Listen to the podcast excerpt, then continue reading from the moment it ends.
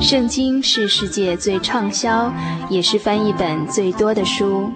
许多人因为这本书改变了他的价值观。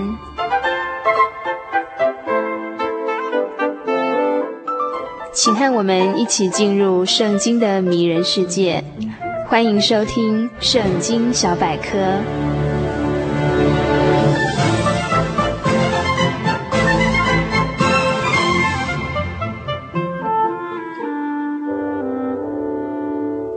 亲爱的朋友，大家平安！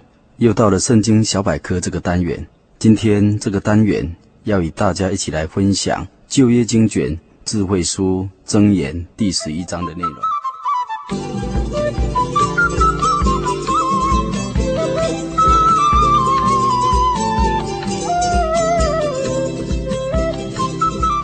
本章箴言经文共有三十一节。在这三十一节真言经文中，是由许多不同的主题真言所集合而成本章的内容。它集锦的意味是非常的浓厚，几乎每一个句子是一个主题，而全部的真言句子都是我们人一生处事的金科玉律，并且它所涵盖人的生活须知范围非常的广阔。如果我们能够详细的阅读，逐句的用心的思考，并且自己身体力行，必定能够在这个世代当中成为一个真正有智慧的人。本章真言经文第一节一直到第十节，它的意义的内容是这样子说的：主喜爱公平的砝码，憎恶骗人的天平，骄傲人有耻辱跟随着他。谦逊的人必得智慧，正直的人有诚实引导。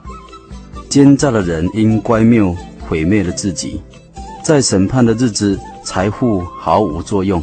有公义能救人免于死亡，无可指责的，有正义作为他们平坦的路。邪恶的人却被自己的恶行绊倒，公义必拯救正直的人。奸诈的人必被自己的贪婪所害，邪恶人一死，他的希望都归为幻灭。依靠钱财的终必落空，一人得免患难，邪恶人难逃灾祸。不敬虔的人以言语败坏邻舍，一人却因知识而获救。一人亨通，虔诚的人都快乐，而恶人灭亡。到处都欢声雷动。本章真言经文第十一节到二十节的意义内容又说：正直人的祝福能叫地方兴盛，邪恶人的口舌却能倾覆一切。嘲弄邻舍的人毫无见识，明智的人缄默不语。爱说闲话的人泄露秘密，诚实的人堪受信托。缺乏知识的领导。全民都溃败，某事众多的必为平安，为陌生人作保必然亏损，避免牵连的平安无事。端庄的女子受人敬重，才德的女人自取耻辱。懒惰的人身无分文，毅力坚强的往往致富。仁慈的人造福自己，强暴的人残害己身。恶人赚得的。转眼就成空，播种公益所得的，才是真正的报酬。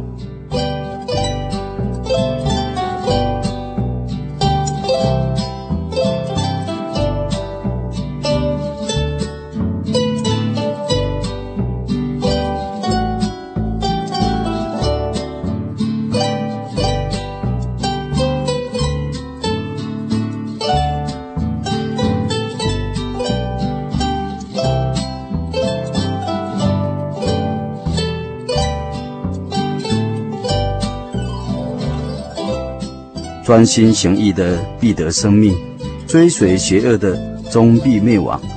心术不正的人为主所憎恨，光明磊落的人蒙主所宠爱。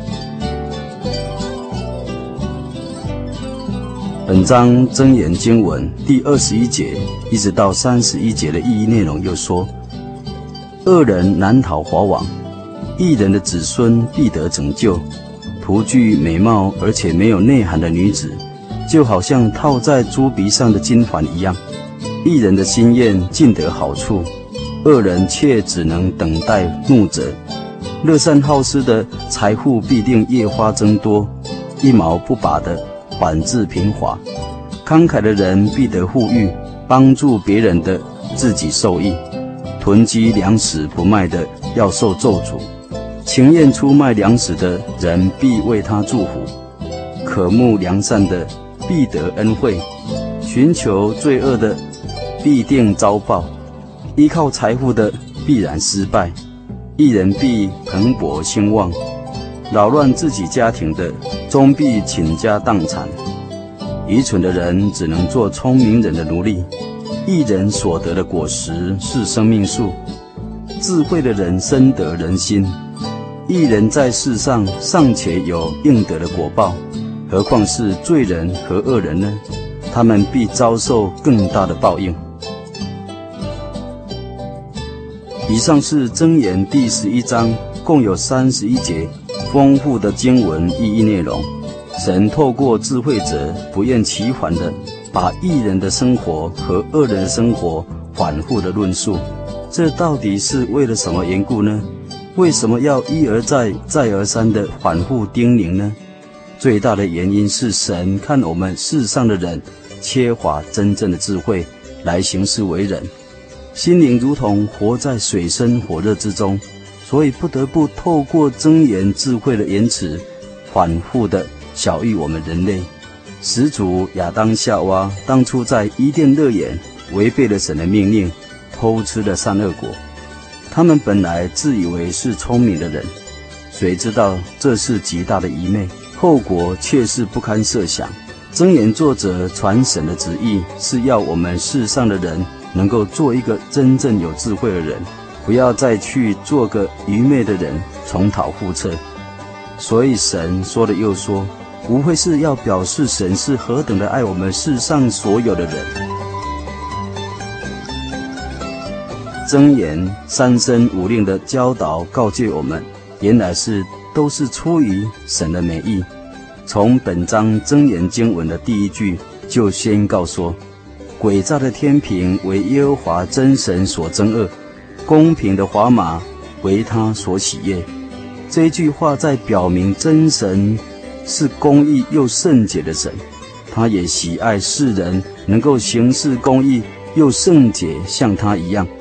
而且我们在日常的生活上，甚至关乎天平、砝码公平的事情，也要慎重明白神真正的圣洁、公义的本质。基督教公义、公平的道理本质，是神最高的要求与祝福。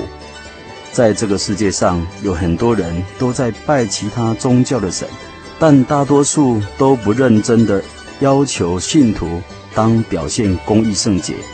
一般宗教神灵所要求的，大部分只要信徒们献祭烧香拜拜就可以了。所以有些人拜神，大多数成为谄媚神的作用，用酒肉等食品来祭神明。他们最大期望的，只是在于平息神的愤怒，也大多是只是求得物质上的祝福，再提祭物博取他们所拜的神的好感罢了。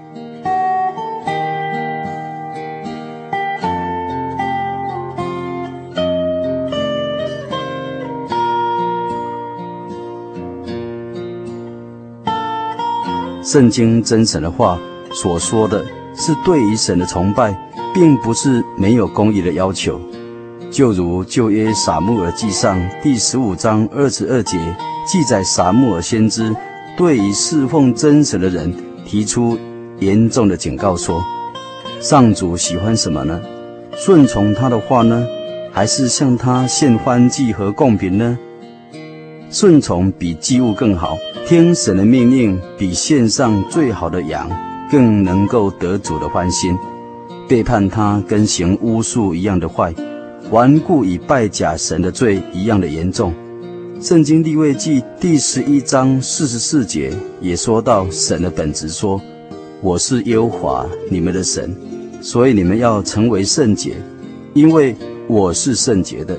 许多人都在信宗教，但一般宗教认为，无论死去的人，他的生前生平，他是为人是怎么样的邪恶，只要死后请法师来多花一点钱，做更多一点的法事功德，那么死者就可以升到那极乐的世界。但是圣经神的话却是这样子说：倘若死者在生前罪孽深重，但前无靠主悔改的行为。那死后，无论是他家人怎样的献祭做法会，总是一点帮助都没有。因为神是公义又圣洁的神，他对待人是绝对的公平，绝不会徇情枉义。因此，新约圣经约翰一书三章二节也说道：“亲爱的弟兄啊，我们现在是神的儿女，将来如何还未显明。但我们知道，主若是显现呢，我们必要向他。”因为必得见他的真体，凡像他有这样指望的，就洁净自己，像他洁净一样。因为凡犯罪的，就是违背律法；违背律法，就是犯罪。你们知道，主曾经显现，是要除掉人的罪，在他并没有罪。凡住在他里面的，就不犯罪；凡犯罪的，是未曾看见他，也未曾认识他。因此，在约翰一书二章二十九节说：“你们若知道他是公义的，就知道凡行公义的人都是他所生的。神憎恶诡诈，而喜爱公义。”这句话说明了基督徒必须是具有实践公义的行为。但自从人类始祖亚当夏娃犯罪以后，人的心因犯罪落在魔鬼的手中，便诡诈到了极点。那么我们有什么力量，有什么办法，能够来表现出天父真神所喜悦的公益行为呢？就如同使徒保罗，他在还没信主之前，他的内心是非常的痛苦，他呼喊着说：“我真是苦啊！谁能救我脱离这取死的身体呢？”但是后来他认识了耶稣，耶稣给他心灵的力量，他就不一样了。他说：“感谢神，靠着我们主耶稣基督就能够脱离了。他已经有离恶从善、行公义的能力，因为是生命圣灵的律释放了他。他不再体贴肉体的，因为他知道体贴肉体就是以神为敌，而且属肉体的人不能得神的欢喜。但愿听友有时间再翻开智慧书箴言第十一章。”细细的品尝，使我们能够靠主恒心行善，能够得神所赐的生命与平安。现在，我们一起来向天上的真神祷告，奉主耶稣圣名祷告。亲爱的主耶稣，我们感谢你，因你的话胜过金金，比蜜甘甜，比珍珠更宝贵，一切都不能与它来比较。因为你的话能够救我们生命，保守我们生命，有生命，一切才显出完全的价值。主啊，在这个邪恶罪孽的时代当中，你的话就好像黑暗中的明灯，要照亮我们人生的方向，坚定我们的脚步，好使我们行走在义人的道上，远离邪恶的路。哈利路亚，阿门。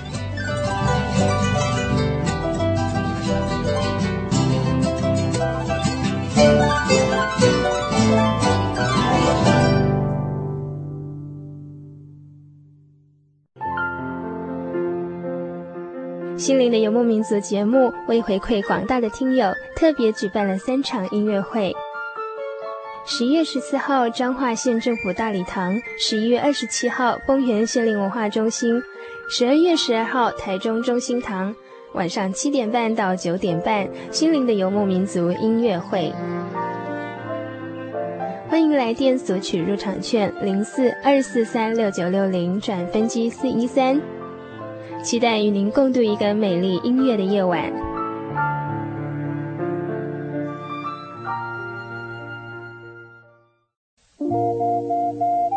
您在街上曾经看过这样的招牌“真耶稣教会”吗？也许您很想，但是却不好意思进来看看。其实我们真的非常欢迎您。下次当您再路过真耶稣教会时，欢迎您进来与我们同享神的恩典。真耶稣教会台中邮政六十六至二十一信箱，欢迎来信，愿您平安。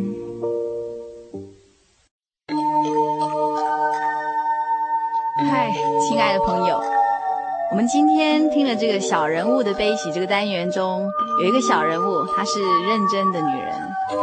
那我很想问问大家，各位朋友，你认不认真啊？如果你认真的话，那你累不累？在你的工作或者说你的责任，也许你还是一个学生，要念书上面，你活得辛不辛苦？爱迪生说他一点都不累，他觉得他这辈子从来没有在工作，因为他每一个工作都是一场乐趣。那我不晓得我们是不是也像爱迪生这样？很多时候，我们往往非常执着的去追求一个我们很想要的东西，为了这个，我们宁愿舍弃，暂时舍弃一些不是那么重要的。然后我们抛弃所有，把我们生命生活的百分之百全部投资在那上面。那这个结果会有两种可能：一种是成功，一种就是失败嘛。当你所投资的全部泡了汤，它最后落了空，那个时候的失望是非常大，对不对？那当然也有很大的可能是，我们就得到我们真心想要的那个。很多时候，事情的结果往往是。当我们得到那个我们最想要的时候，我们才猛然发现，我们失去的更多。各位心灵的游牧民族，我们来试试看，调整我们的步伐，让我们在工作与生活之中取得平衡。不要让你的生命还有生活只有一种选择，一种情境。打开你的视窗，给自己不同的视野。心灵的游牧民族，希望能跟大家一起超越我们目前的处境。我们希望能跟大家一起探索一个更宽广、更永恒的世界。今天短短一小时的节目，又是说拜拜的时候了。我们好希望对于今天的节目，能在心中发起共鸣。如果你写信来，我们会非常非常高兴。我们也很想认识收音机旁边的你哦。来信请寄到台中邮政六十六支二十一号信箱，传真号码二四三六九六八。我们今天的约会就到这里，希望所有的朋友在未来的一个星期之中都能健康快乐。我们从现在就开始期待下一次的相聚，拜拜。我是个游牧民族，游走在这异乡的小路。